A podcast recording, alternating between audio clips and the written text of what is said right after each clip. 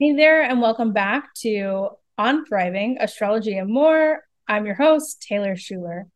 This is yet another, yes, another uh, throwback from the 2022 archives. This episode is with Lori Reising. Lori is a fear culture destroyer, trauma informed healing artist, intuitive medium, and more. Lori hosts retreats and has the soul hitting podcast, The Raw and Wild Hearts, and creates digital courses and meditations for ascension, alignment, and evolution. Lori is actually the very first person that I talked to at all when I was starting this podcast. So I put out a call to some folks I was in community with, and I was like, hey, y'all, I'm thinking about starting a podcast. It's sort of about this thing where we talk about the worst part of your whole life and then uh, we look at it in the chart, and then I read your chart, and then you tell people how your journey and what you do now because you found this thing through one of the hardest parts of your life, that journey, how that makes the world a better place. I want to hear your story. And Lori was like, Yes, please, let me be first. I'm here. And so I had all these exploratory conversations that I didn't record with people because I was super nervous about starting this podcast and getting on camera. You might relate if you're in that space now too. Uh, and Lori was and has been and is so gracious and deep, soulful, just a really powerful, phenomenal person. And um, I think I, I there's nothing even more that I can say. You just will see for yourself uh, and hear as you watch and listen to this episode. So just want to thank Lori for being amazing, being awesome. And I hope that you connect with Lori uh, if you feel so called, but definitely check out the podcast, The Raw and Wild Hearts. All right, here we go.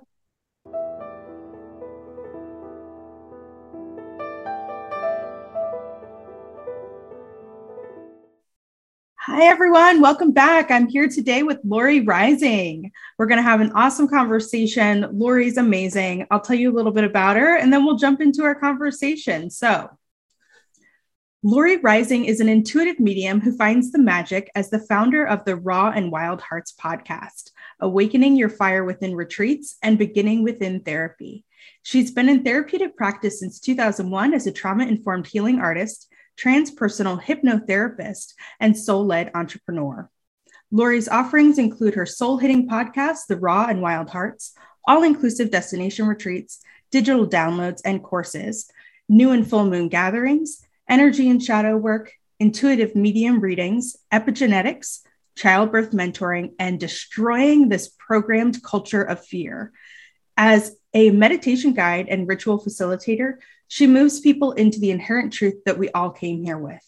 She lives in and works with our elemental nature, the astral support system, body consciousness, cellular wisdom, ancient knowledge, and the divinity within that is your birthright.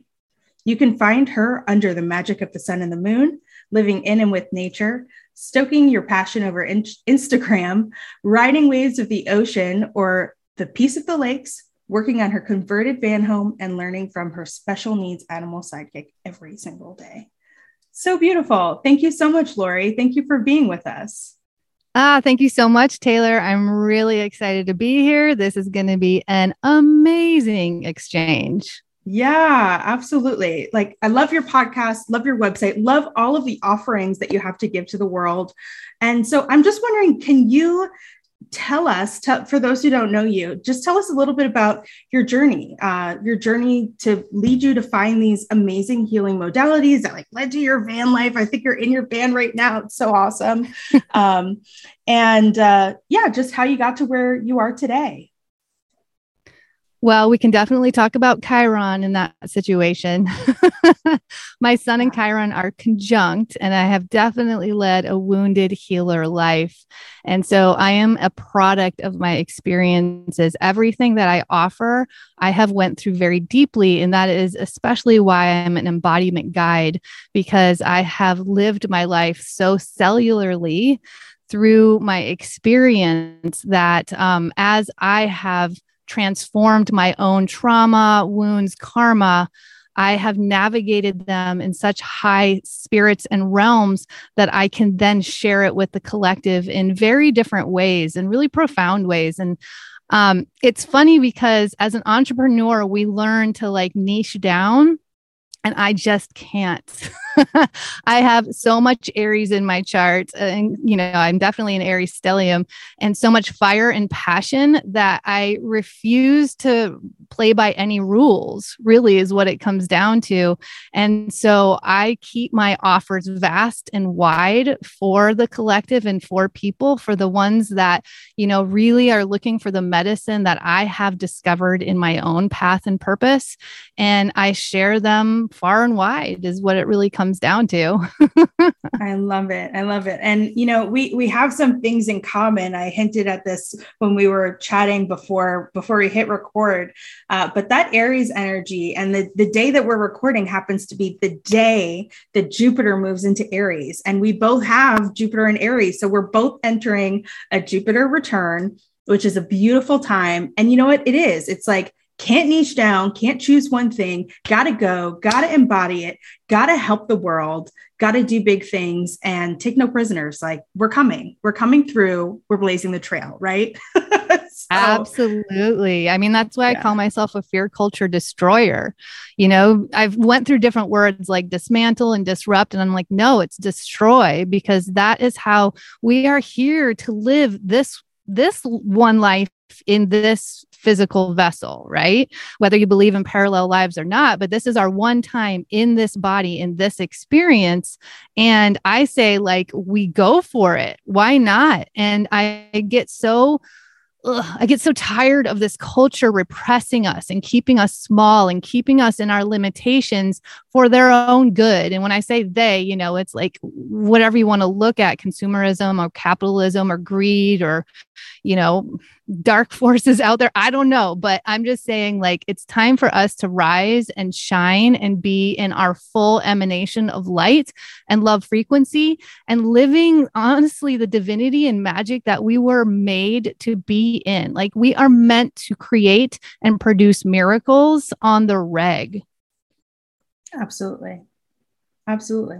I mean, no, no doubt about it. And I just, I love this thread of, you know i hear you you connecting to nature with the sun and the moon and the lakes and then this other thread about facing our fears got one life to live and why waste it you know we we do go through things we experience things that are really hard and terrible and we wish we we hadn't and at the same time sometimes it can wake us up to the beauty of what we do have the beauty of it all right yeah why absolutely Right. And what's interesting about that with nature for me, um, I came in, I was adopted when I was a baby. And so I was separated from my lineage and from like the very deep healer um, mother lineage that I've, you know, female lineage that has went through in my ancestry. And I was raised in a, a culture that really didn't vibrate with who I was at my core, like who I came in as. I was raised in a small town, very conservative town in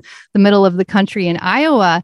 And so I didn't have reference for like the witchiness in me. I didn't have reference for the magic that kept trying to come through because the religion around me was so repressive and kept telling me that I was too much. Right. And so it was it was this really difficult place to be in as such a, a, a big spirit and a creation energy as a child that I just um I like diverted into nature. That was the only reference I had for who I was and for how deeply I felt and how energetically and spiritually powerful I was.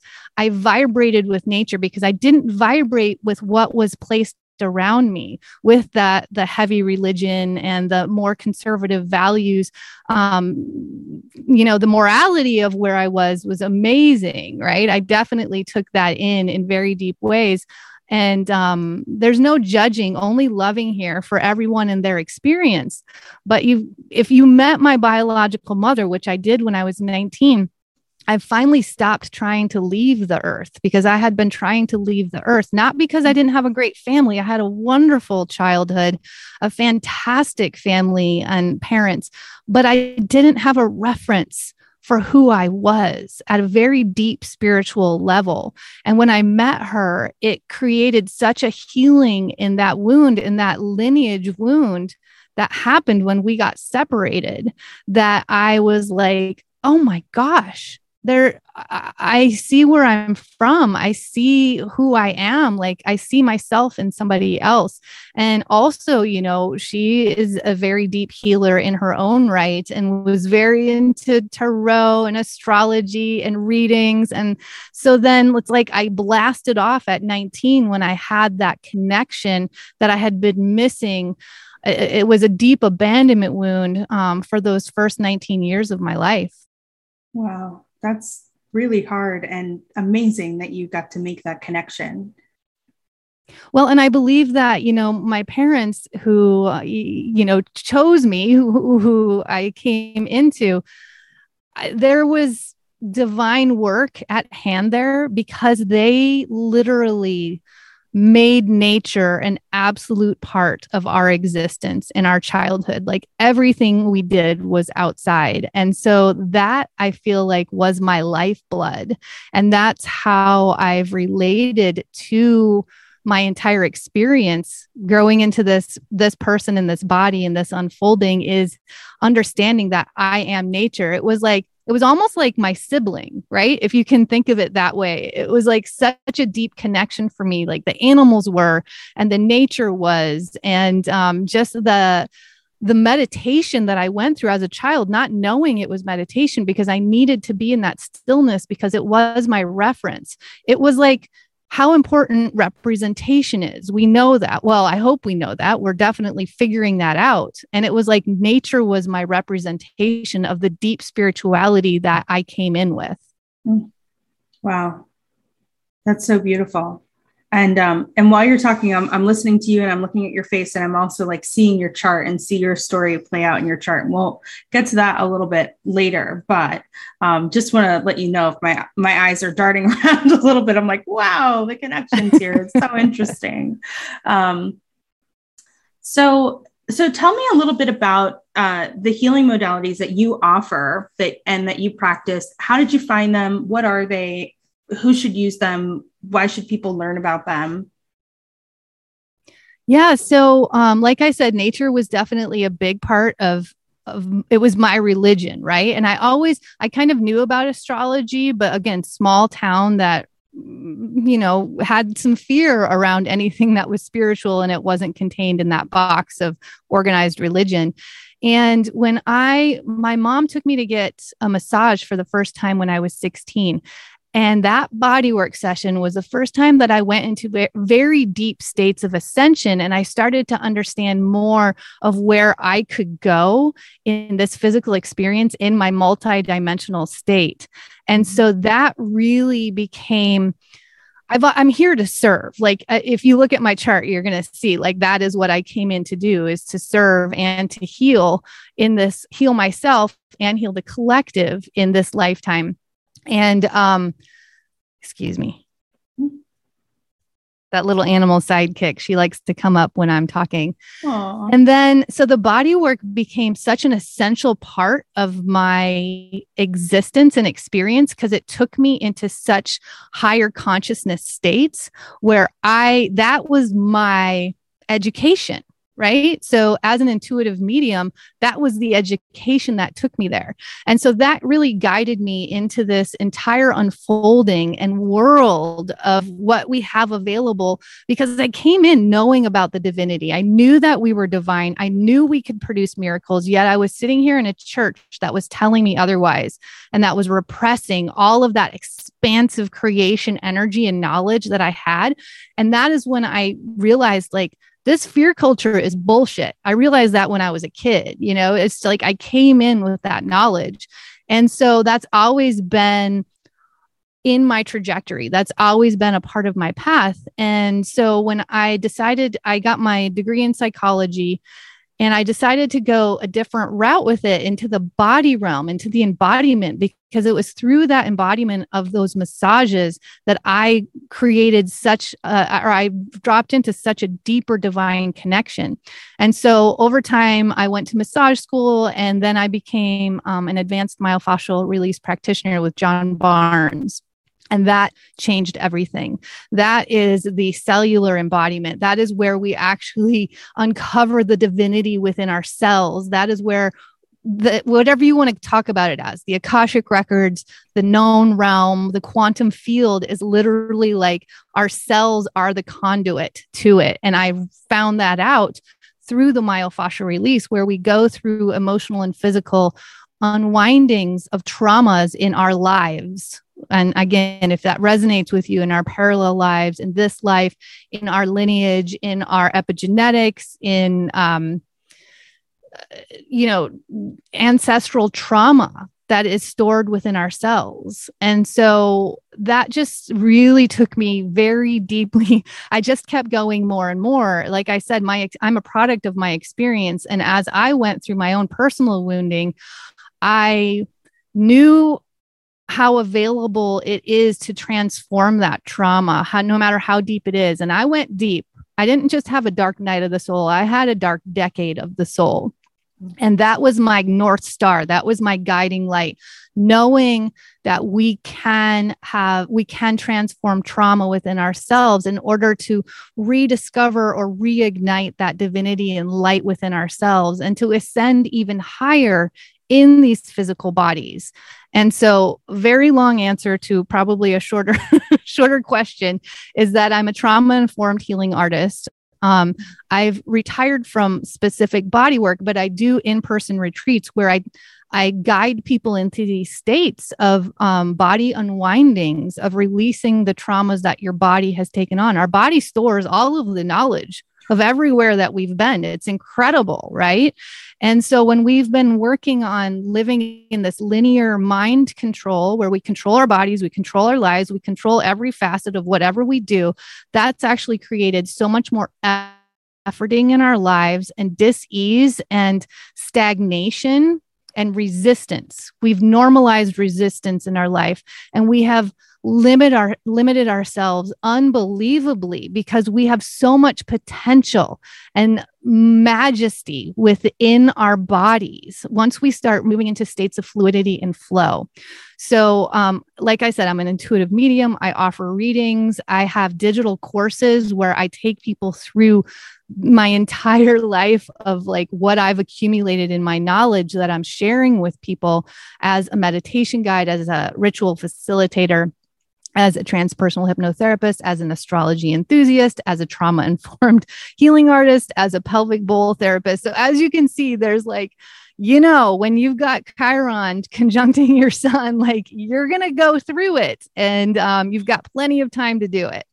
Yeah, yeah, absolutely. Um, so, for those who might not be familiar with Chiron, Chiron is an asteroid. It's not um, it's not a planet, right? And so um, we might not hear about Chiron, and people might be like, well, why are you talking about this Chiron thing? I thought, you know, I know there's Pluto and Neptune, but what's this Chiron thing? And um, so, but Chiron's story is that he was a centaur and he was the wounded healer. He got shot with an arrow and he was poisoned for a long time. The wound just festered and festered, and he lived for 900 years. His wife, Chariclo, took good care of him. Um, but because that wound festered for so long, he had to learn how to become a healer to heal himself. And he had to get over some wounds he had from his childhood, also, of uh, in his childhood being. Um, being a- abandoned by his biological uh, parent and having to be raised by someone else as well. And so it's really interesting that the the similarities that you have and how it shows up in your chart. But I just wanted to, to pause there and just say that for those who might be like, what is this Chiron thing they're talking about?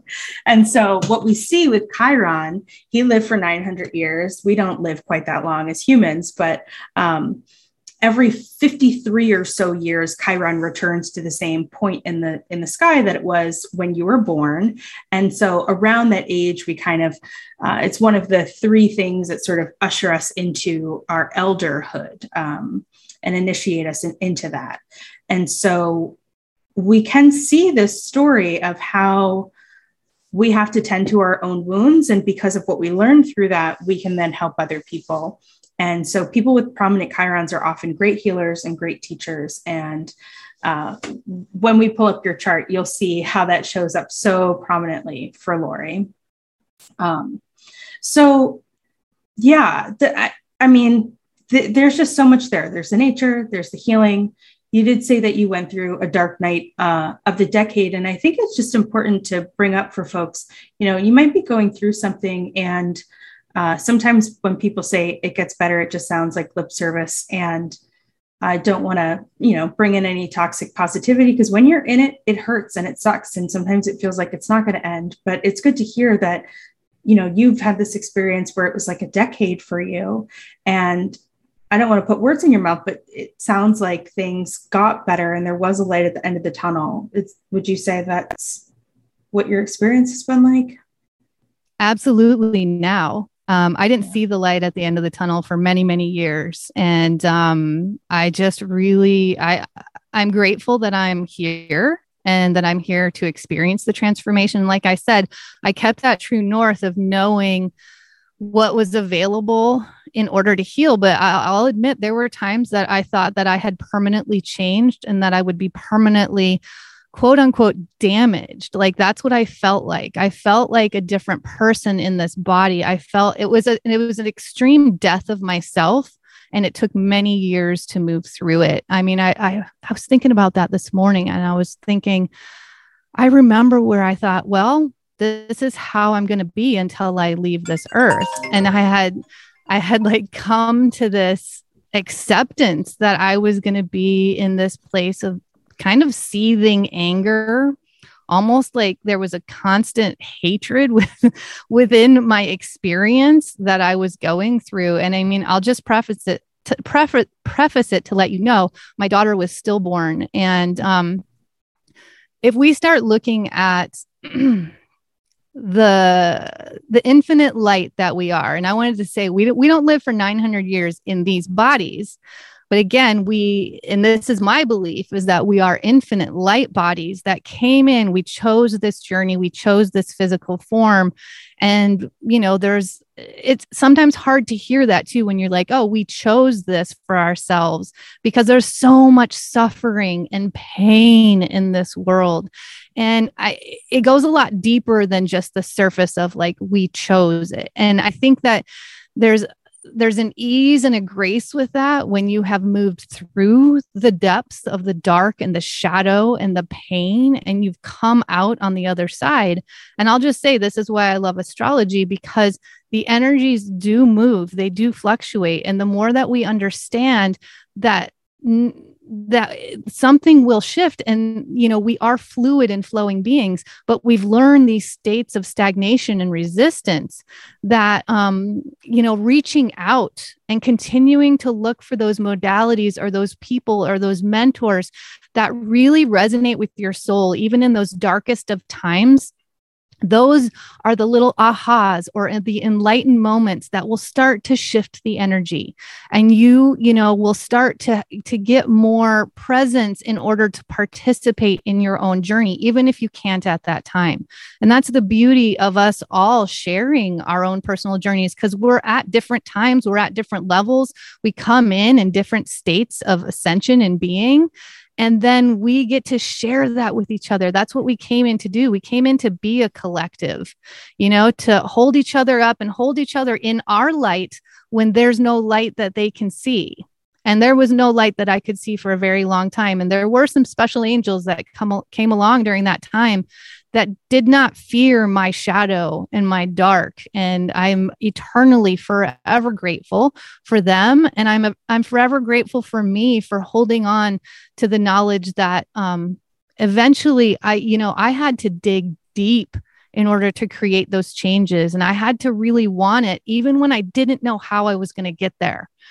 You know, and that's where, you know, when we start to understand our soul's calling, even if you start to feel it, but you're in a place in your life that's nowhere near what you feel you you should where you like resonate with in your soul hold that. Hold that in your in your north star. Hold that in your light and know that like we are timeless. We're ageless you know? And you take one step forward and you're going to get there eventually. You will. And reach out to the people that that resonate with you on that journey. Yeah wow, you've said so much uh, that's important and true, uh, especially about, um, you know, we we don't live for 900 years and and in this body, but we definitely move on. And I've been having a lot of downloads recently about that, like how we really do live at multiple times. You know, when they say you hear people say things, for example, like you know the same person came back to me but it's a different person. Like I, I had to learn the lesson again because you know a guy came into my life or you know the, the boss came into my life and it's the same boss but in a different body totally different person didn't know the last one. It's like there's really something to be said for parallel lives and and multiple lives. And also about you know we chose this. I mean i, I do think to a certain extent, we did choose the energies. Our soul said, Hey, let's try this energy. And part of my intuitive knowing is that our souls kind of forget in between and they're like, oh, it's bliss over here. Like this chart looks great. Let's go with that one. Why not have Mars and Pisces in the 12th or whatever it is? Like, um, sounds like fun. And then we get here. And I, I also think that there is a certain degree of free will too. You know, we do have these energies to work with, but we have the ability to make choices within those energies that are available to us. And once we know what energies flow more easily and which are more challenging, that's when our free will really kicks in. And so you feel this, I, I, I notice this resistance sometimes with astrology that people say, well i don't i don't want to be interested in astrology or anything like that any divination because well you know I, I, have free will in this life and it's like you absolutely do. And actually if you lean into the astrology and you know what you can do with it you can make more informed choices to to leverage that and understand yourself better. And so that's one thing i, I really love about it. And so uh, you've given us so much good information. I'm wondering um, i'd love to dive into your chart now if that works for you well, I would just like to say it allows us to make more evolutionary choices because yes. it's quantum leaping when we co create with a universe, with the, so we have a celestial imprint, and then, you know, there's the, the universe moves around, the planets move around. And when we can co create with those energies, it actually creates quantum moves and changes in our lives. Like we can, we're made to shift and transform in minutes, in seconds. But yet, in the resistance culture that we've been in, it has made us believe that like transformation is so much work and it takes so long. And, you know, you have to go A plus B equals C when we can really be going X to F to, to D, right? Like we were spiral, we're not linear, and we have been put in these linear boxes. And so we're, we're actually working to dismantle these constructs that have been placed around us. And when we get through those, we actually realize that we are quantum, we are spiral. Possibilities come in from everywhere at any point. Every day when you go to sleep at night is the death of that day. Every morning is the rebirth of the next day. And anything can happen in that day. And so I just want to say that, like, the universe is a, benevolent universe that is always trying to co create with us in our highest good. And we get in our way most of the time because of the culture that has raised us in these places of scarcity, of limitation, of lack, right? To sell us something. And Absolutely. so that's important to realize the power that we have. Yes, of course, we have free will. And unfortunately, our free will has been keeping us in a place of resistance for far yeah. too long. And so when you start to look at it in those co creation energies, when you start to look at nature sending you messages and signals instead of just, you know, a book you, you know something linear telling you how to do something or some expert telling you how to do it like all of the knowledge is within your cells and the more that you uncover that the more everything becomes more available and easeful in your life, even with the chaos, even with the shadow, even with the dark. The human journey is a journey of trauma, of wounding, of growth, of acceleration. Like that, the emotional landscape that we have, it's for a reason. This is mm. part of the human journey.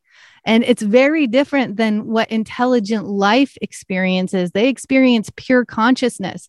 And we have such a bigger task when we're going through the ego you know the ego connection and correlation that we put on everything the conditions that we put on everything so when we wake up every day in that rebirth and we choose to be intentional and we choose to be in our practice we choose to witness and hold our shadow and transform it like congrats congratulations. Kudos to you because this is a big ass job. It is. You said it so beautifully. And, you know, I just realized, I think before I, I forgot to say, I'm so sorry for all that you've been through. It's, I, I can't imagine. And, um, and thank you for sharing that with us because the grief that comes from it, the transformation that comes from it, obviously has um, has imbued you with this beautiful power and this beautiful healing ability. And uh, so i just thank you for for sharing that with us because i'm sure there's some folks out there who may be going through something similar. And um, it's helpful to know that they're not alone. Yeah so, absolutely. yeah you're welcome. So, i'm go ahead. Oh no go ahead. Sorry I was just going to say I'm I'm happy to share that journey and I'm so happy to be here at you know where I'm at with it now with the reverence that I have for my relationship with my daughter and my other children who grew wings, you know, and um it's an ongoing journey and it's never we're never finite. That's the thing. It's not like we heal from something and then we never touch it again. Like this is an evolution that we're in and so I just love that I get to have this beautiful space with her and with, you know, everything that I quote unquote lost in my life that I didn't really lose. It really transformed and it evolved into something that this culture doesn't revere. And so the more that we actually look at our cultural constraints around us and how we can get so much more expansive in it, right? Like how special that I get to have this relationship with a beautiful light being. And she chose to, you know, I mean, she chose, we chose this, this, when I got, when I came into my um, full realization of this through my astral travel, like, we did choose this before we came into these physical bodies and when you get to when if you get to witness that if you get to hold that space in your heart it's so beautiful. But yet we have a culture that fears that kind of majesty, like that kind of evolutionary understanding, because we need the black and white, we need the science, we need to see it in front of our face, and how limited that keeps us. And, it keeps us in so much pain within ourselves. And so I just love that I've been able to break free from that and be in like the full knowledge and understanding of of where we've been, why we've been, and what we've been doing with it, like with my family. Yeah, absolutely. I, you you have so much depth and so much wisdom within you. I just it, it's like I, I want to talk to you for 10 hours at least to just like pull on all of these threads like the astral traveling and the it's like it's pretty phenomenal um, but I'm guessing folks can can check out your podcast too, and I'm sure you talk about a lot of it on there. And um, so I'm glad that folks will get to meet you here and and learn more about you. So I'm going to go ahead and share your chart because I'm just like my mind is exploding right now with with all of the connections. Um, all right, so we've got Lori Reising, April 15th, 1975, for those who might be listening on the podcast, 6:28 a.m. in Sioux City, Iowa.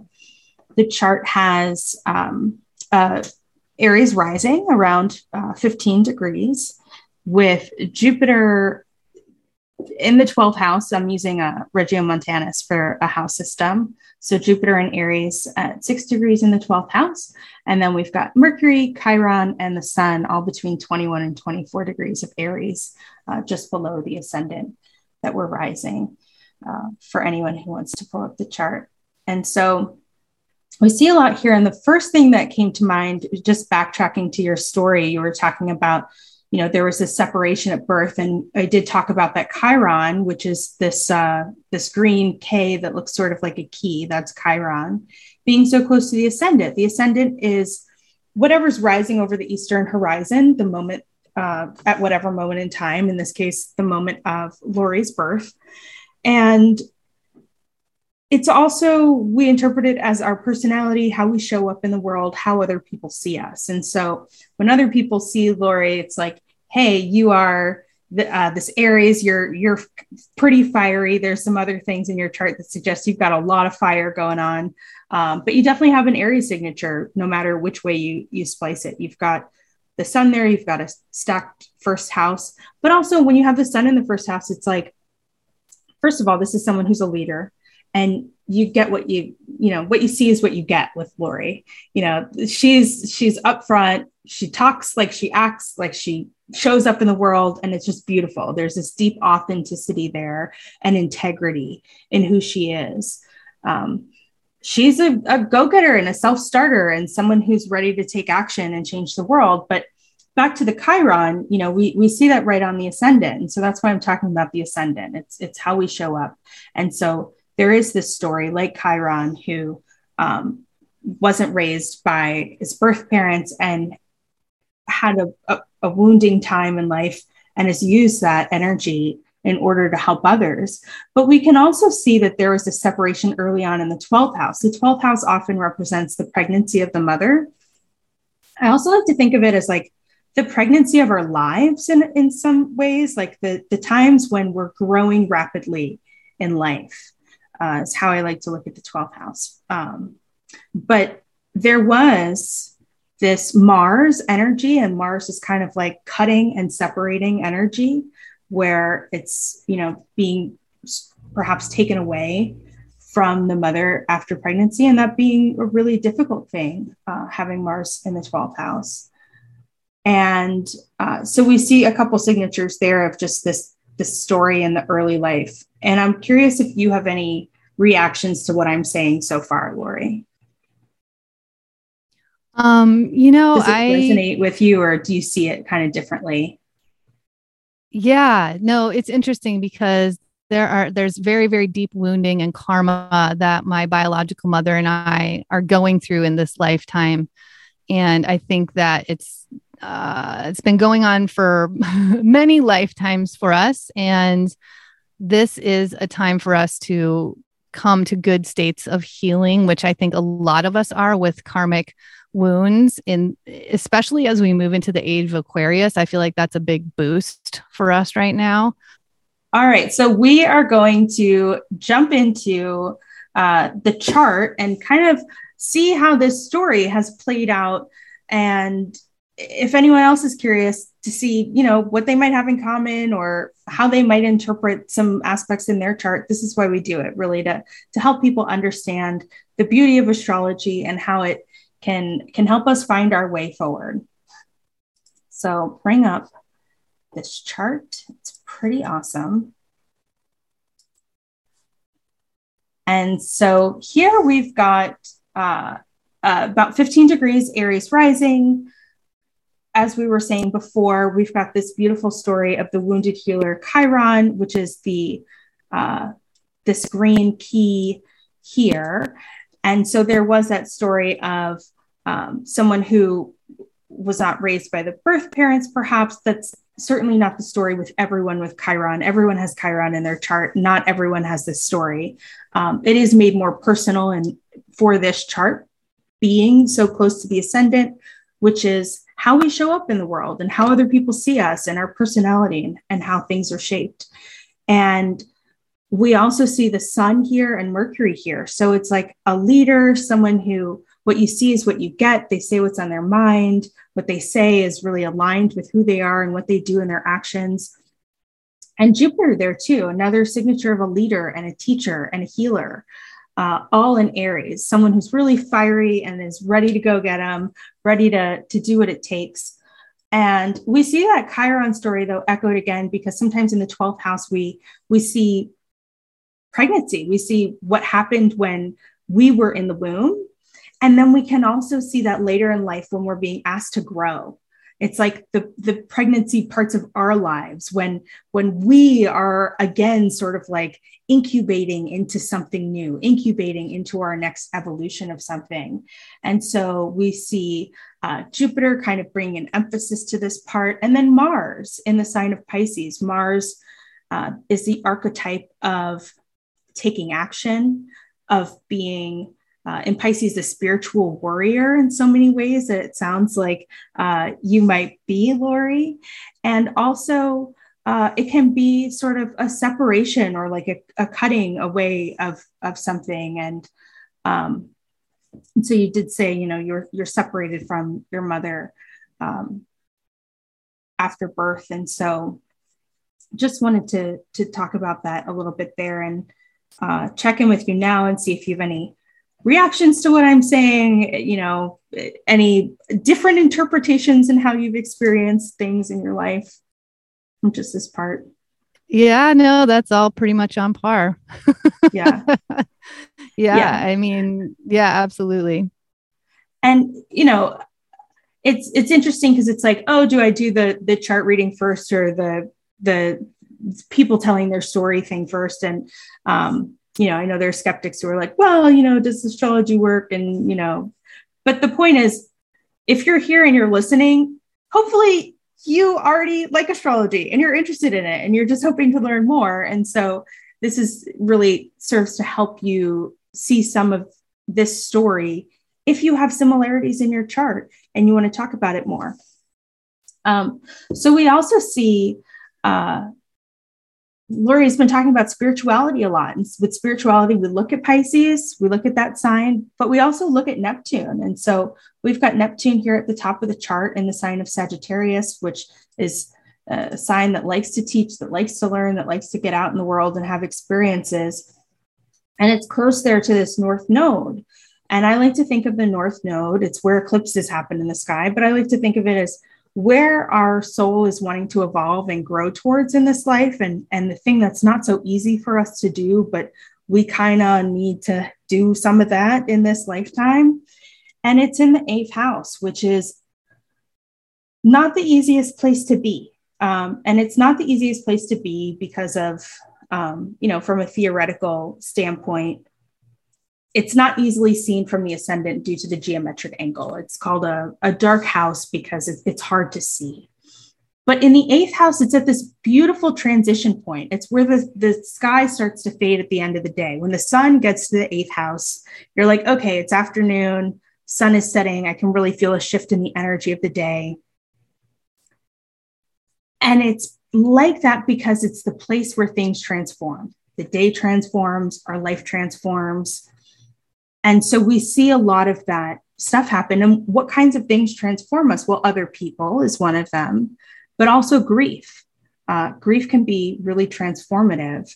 And so we can see here that that through this grief, through the transformation, spirituality was brought in, this understanding of there are other realms, there are other ways, we are cosmic beings, we have multiple lifetimes.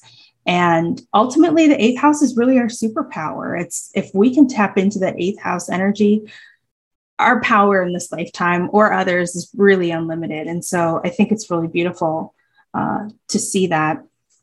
And also see the tie in again to the, the Mars and Pisces in the 12th house over here, where it's we've got someone who can really tap into the collective unconscious. We've got someone who knows how to take action on tapping into the zeitgeist, the feeling of the time, the, the really the energy of, of the moment, and make something out of it and move forward with it. Any thoughts on that, Lori?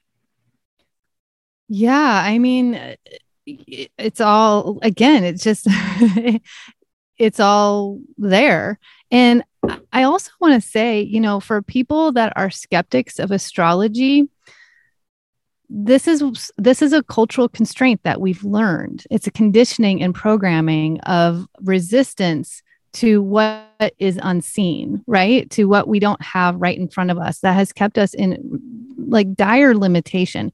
And I love that there was an astrologer once that said, I'm not here to convince anyone. You know, this is an ancient science. It's pretty amazing and it has greatly helped people that have resonated with it.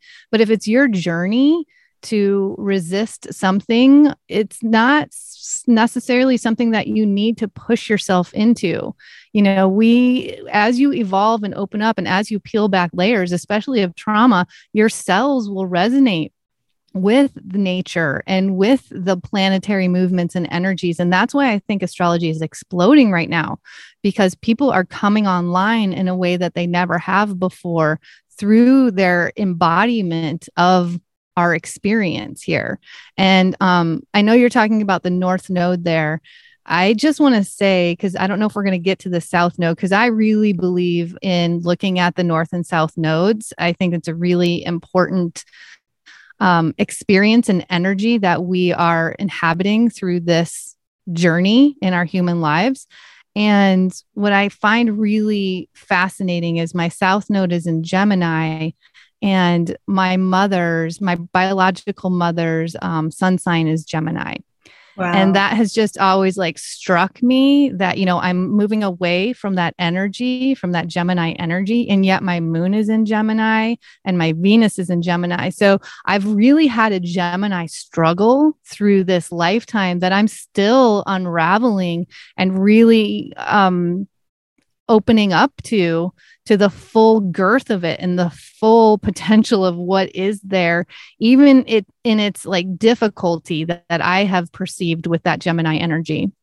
Yeah yeah. Thank you for saying that. Um i think the north and south node both have their difficulties and both have their wonderful things about them as well. Um, the south node is it, it is where we came from. Some people like to think of it as past lives. Some people think of it as early in this life. Some people think of it as like a draining energy and other people can see that we actually have a lot of gifts that come from the south node and you talked before about how your your biological mother had some of these uh, divinatory interests and gifts as well right? Yeah absolutely yeah and so that's really beautiful. And so yeah the south node is like where we're coming from what we need to leave behind but there's also some gold there that we need to take in order to move forward to that north node.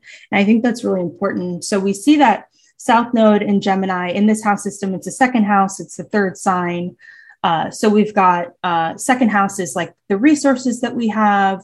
Um, you know if you want to say third sign third house it would be like um, possibly our neighbors, our siblings, or communication. And so those are some of the, the topics that might come up.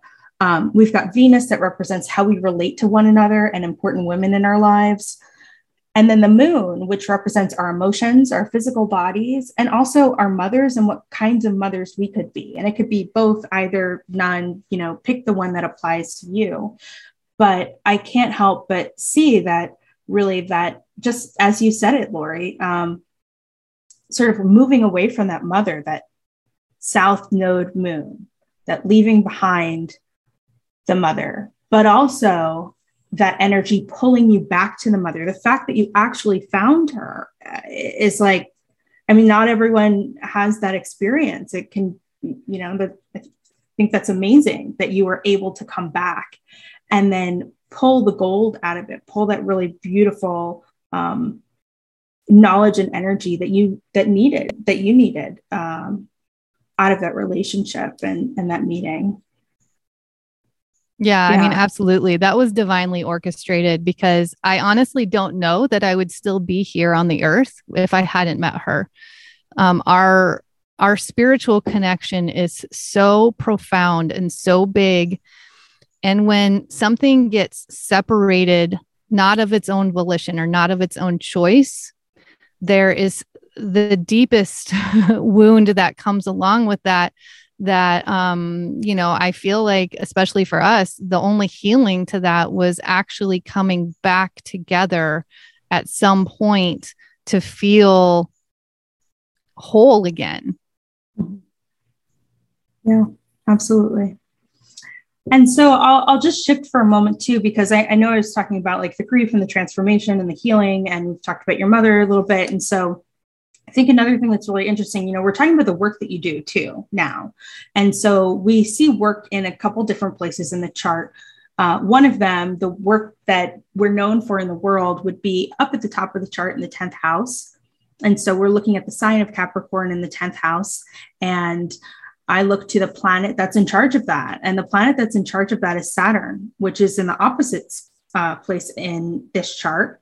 In the fourth house, it's at the bottom of the chart. It's very rooted and very grounded and speaks to our ancestral roots and where we come from. And so Saturn is the work that we do in the world. And for you, it's doubly so because it rules your 10th house of career. And it's so interesting that it's in the sign of Cancer. Cancer is the mother, Cancer is the nurturer. It's how we nourish and nurture ourselves. And that you have this story with the mother that was difficult and took a long time. Saturn takes a long time. You have to put a lot of work into it.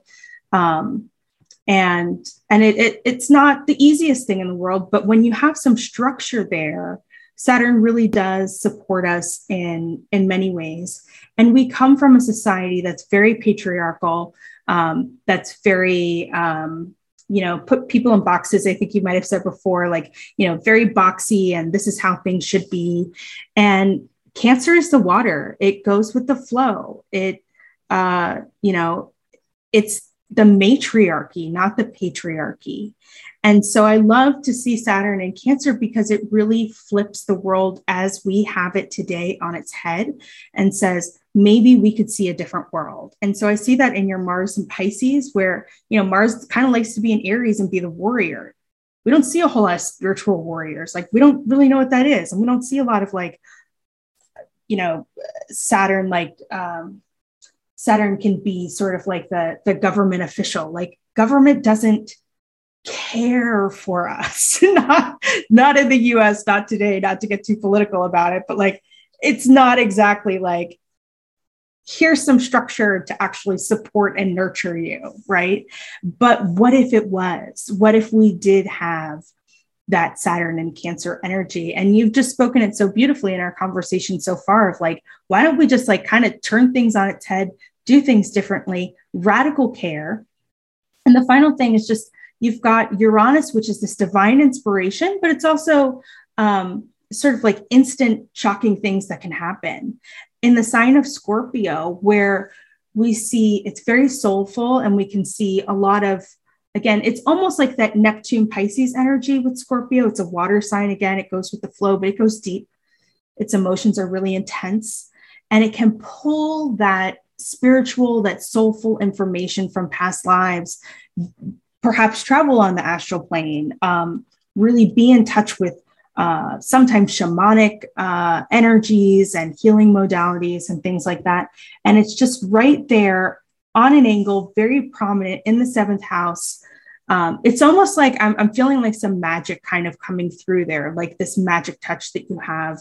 Uh, it's also retrograde, which is why you've got that red text there. And so it's it's pulling even more focus. Retrograde means it was closer to the earth. So Uranus was like much closer to the earth when you were born. And so you got like a little extra electrical magical energy in you to help other people. Uh yeah. What are your thoughts? Well, I love that. and I'm really grateful for my Saturn in Cancer because I do have, you know, the majority of my chart is masculine and it's cardinal and it's very fiery. So um, I appreciate having like that softness of cancer that that really balances that out i feel like because we need we would need that kind of depth of energy to balance out so much of that cardinal masculinity that i have. And i also have you know if we're going to look at the next um uh, energy that i have is i also have more mutable. And so with so much Aries in my chart, I love that I do have the fluidity and flow with within me instead of having a lot of fixed energy where I would, you know, maybe have more resistance to change or, you know, staying in that like fixed place of what I believe. And so I can actually move really easy, even though I have more of like that warrior, you know, go forward, initiate, make it happen, passion, energy to my to my chart. Absolutely. Yeah. And so for, for those who might not be familiar with these terms, fire, so we've got fire, air, earth, and water in our charts. The fire signs are Aries uh, here over there. We've got Leo, we've got Sagittarius. Those are the fire signs. And so when you see these symbols in the fire houses, that that's the fire that we're talking about.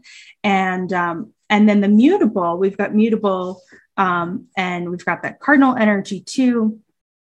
Um, and so we've got the mutable would be this axis here with Pisces and Virgo and Sagittarius and Gemini. And so when you see the symbols there, that's that mutable energy. But I think it's also interesting with, um, you know, you, you talked about the fire and the mutable, but you do have, and it's not, uh, you know, close by orb, we'll say, but you've got this grand trine in water so a grand trine, a trine is like a 120 degree aspect, and it's the most easy flowing, nice aspect. But when you have a trine, it's almost like a moat. It kind of like keeps things in.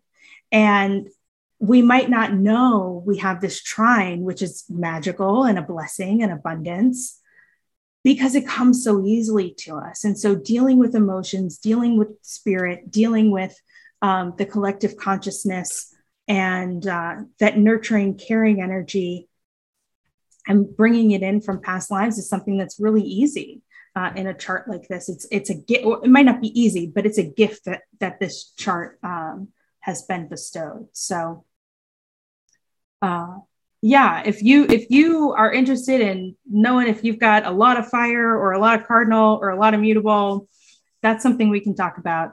Uh, and it definitely does affect how you show up in the world when you've got a lot of fire, right? Like, how how do you feel about having a lot of uh, that cardinal fire in your chart. Yeah, well, not only that, but I also have a grand cardinal cross. And yes. so, yeah, so I am very much an initiator. And, um, you know, one of the, I guess, lower frequencies of that that I'm constantly working on is the follow through.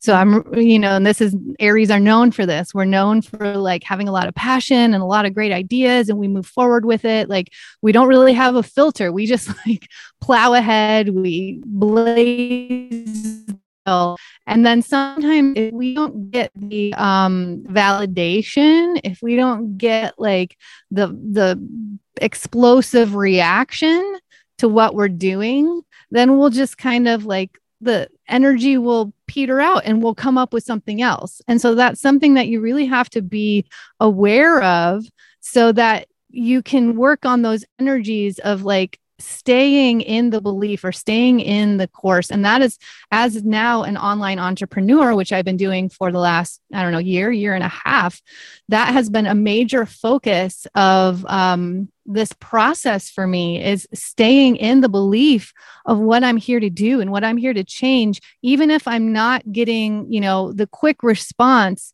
in business that we tend to you know look for or want or need economically or financially right? And so that has been something that i've been deeply working on as i share my message on a more global and collective scale because i was keeping it one on one for so long and that became really normalized for me.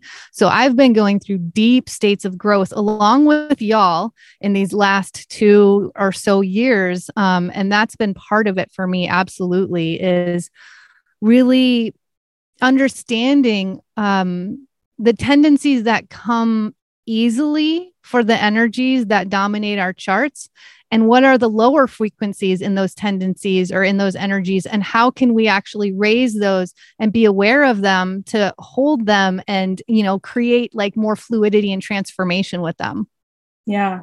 Yeah i think that's really beautiful because the, the cardinal energy is what starts and initiates things. So it's like you can really especially with that fire it's like you know light you know light what's it called? Not a match um the thing that lights a cigarette kind of thing. like get your lighter, get your lighter, and let's go and just light it.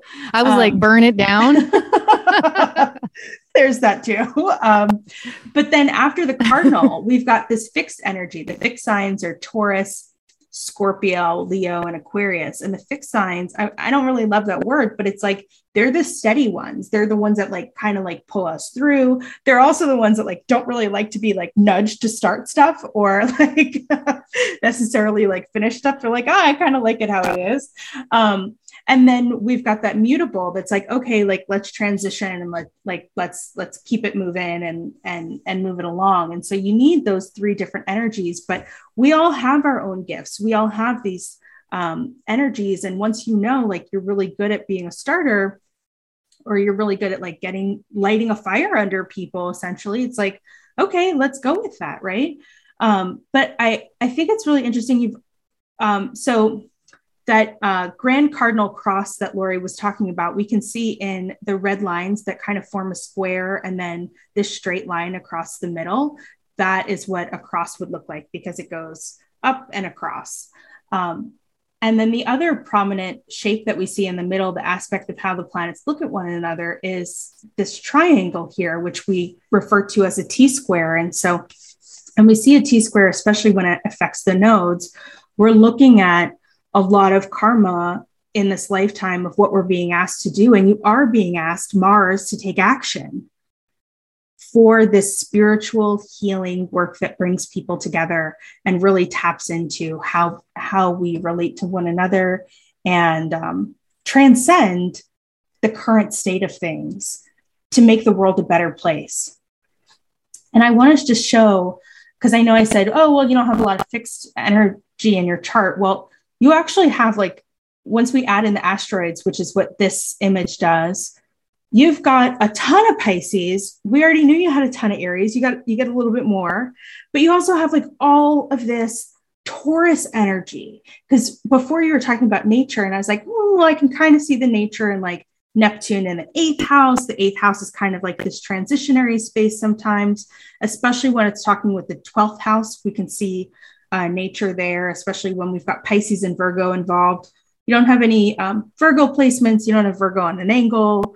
Um, so it's like, hmm. But then when we add in the asteroids, which are the goddesses, you've got this goddess energy in nature. And so I would wonder if once you start things, in order to kind of keep it going and like get to that next place, you're like, time to go for a walk or a hike or the beach think about it a little bit, maybe use my hands a little bit, and then you come back to it and you're like, okay, here, ready to go out into the world, ready to finish up or something like that. Is that does that relate to your process or or is it anything like making sure I'm taking care of myself and, and treating myself in a good way or Oh, Taylor, the soul care. I mean, I am number one at soul care. I it's my lifestyle, it's my way of life, and that's why I share it so deeply in filling our cups up and being in that place of like balance and ease in our bodies. You know, I've for over 20 years, I help people take pain away. Like that has been such a driving force for me. But it's really interesting that you bring this Taurus in for a couple of reasons. So, um, th- there was a very special man that I was a colleague of mine, and he was um, his name was Doc Arnold, and he's he's transcended his earthly body, and he did the most incredible energy work. And this small town that I lived in, nobody understood what he did, but he took people's pain away. So they just like wouldn't even question it, right? because, you know, that's a much bigger motivator than fear is pain. I feel like. I mean, I don't know if it's bigger, sure but is. they're both big motivators. Yeah. And um, so him and I would hang out and he would have these, you know, visions and messages and things. And and one day he said to me, he was like, Oh my gosh, I have the vision. You're Eve. You're like Eve in the garden of Adam and Eve, and you have all these animals all over you.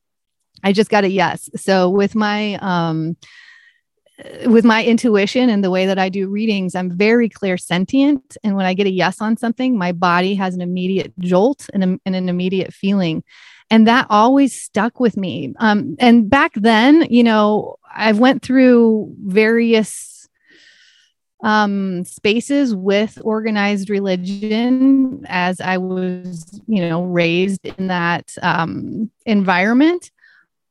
And so when he said Adam and Eve in the garden, my immediate like reaction was like, mm, that's very religious. But now I'm so at one with it because he saw the nature in me. He saw like mean you know whatever. I'm i'm naked. I'm in the garden. I'm in the forest and i have all the animals coming to me. Like we're converging. We're at one. And so now getting to your question like what's my process? Which relates to my Mars and Pisces, is as I've dropped deeper and deeper into my ascension and my multidimensional self, like my own psychic abilities and intuitive abilities, what I realize when I'm doing anything business wise, I used to try to push myself through things, which is very the masculine culture that we have, right? The grind, the hustle, the you know your worth is all the pro- productivity that you do but what i realized is my mars and pisces really actually kind of likes to go slow and actually likes to complete things right before they're due. And so it doesn't really get me to initiate things early and have things done. But now that you're bringing in all of this Taurus energy, this goddess Taurus energy, what I've the process that I've now come become very comfortable with and very aligned with is anything that I do, I go out into nature to channel it. And so as I've been able to shed and release the the programming of our systemic our, our, our systems our institutional based culture as i've been able to shed that like that educational system of like you have to go to school get a degree to know what you're doing and then you can get the job and then you become an expert. That's bullshit. Like let's let's blow that out of the water because now i realize like we have so much knowledge within ourselves that it comes out as we like peel those layers off. It's it's actually come in with us. It's in ourselves. And so when i go out into nature and i channel through my guides now that's how i actually present my offerings. I don't do it by sitting with my head in books because that never worked for me. And I kept pushing myself in places of stress to try to make myself fit into that box. So I love that you brought that in, Taylor. Yeah, absolutely. Thank you for sharing that. And as you're talking, like, you're like, oh, I got this jolt. And that Uranus I was talking about before we just switched over to this chart, that is that divine download that I really see that as as psychic energy and channeling and things like that. And retrograde is pulling more focus there, right? It's in a very close trine to your Mars. And so there really is that connection between, you know, if you've got a war like Mars who's like wanting to move and stuff moving through water, which is Pisces, yeah, it is going to move a bit, a bit slower for sure. Um, and in the 12th house, it's like little sleepy, perhaps wants to just pull the covers over its head, kind of a thing. But the fact that, um, you know, Mars is the ruler of this chart. And so it is important and does represent the self and the body in some ways. And, and seeing that trine come in, that easy flow, that divine uh, information come through to the body in that way. Uh, and also it's, it's opposite. Scorpio is opposite uh, to Taurus. So it's looking at all of this goddess energy bringing it in in that way. Um, yeah, it's just so beautiful that Scorpio spirituality um, and th- those messages. There's really something there, and uh, it's also really interesting because Vesta is the home, so so it's like the home is related to Pisces and water somehow. Um, you've got Pallas. It's like I've got I'm really strategic, so it's like Mars and Pallas together are kind of like the the masculine warrior and the feminine warrior, the strategy and the one who's like got the muscle to move things forward. They're together there in Pisces. And then this goddess energy that you've got in Taurus is um, that really, I mean, we've got Sedna, then we've got Juno, Hygeia, and White Moon, Selena. And I think the interesting ones to look at here are Juno, who is the loyal wife, who is the partner. We've got Hygeia, which is kind of what it sounds like. It's that hygiene, the health, making sure we're taking care of ourselves and one another. And White Moon is where you shine. And so that story that you were telling about the doctor, and it's like, I just see you shining in this way. Um, So I love that. Thank you so much for sharing that. So um, we've just done a whole lot in the chart. People's heads are probably spinning. So I'll go ahead and take this down. But I just I think it's really interesting if you um, if you're trying to figure out something about yourself and you don't see it and you want to pull up your chart or talk to an astrologer, add in those goddesses and, and see what happens to the chart. They definitely tell a really important story. Um, and so we're coming closer to the end of our time. And so, Lori, if people want to connect with you, they want to learn more about what you do where can they find you? How can they get in touch with you?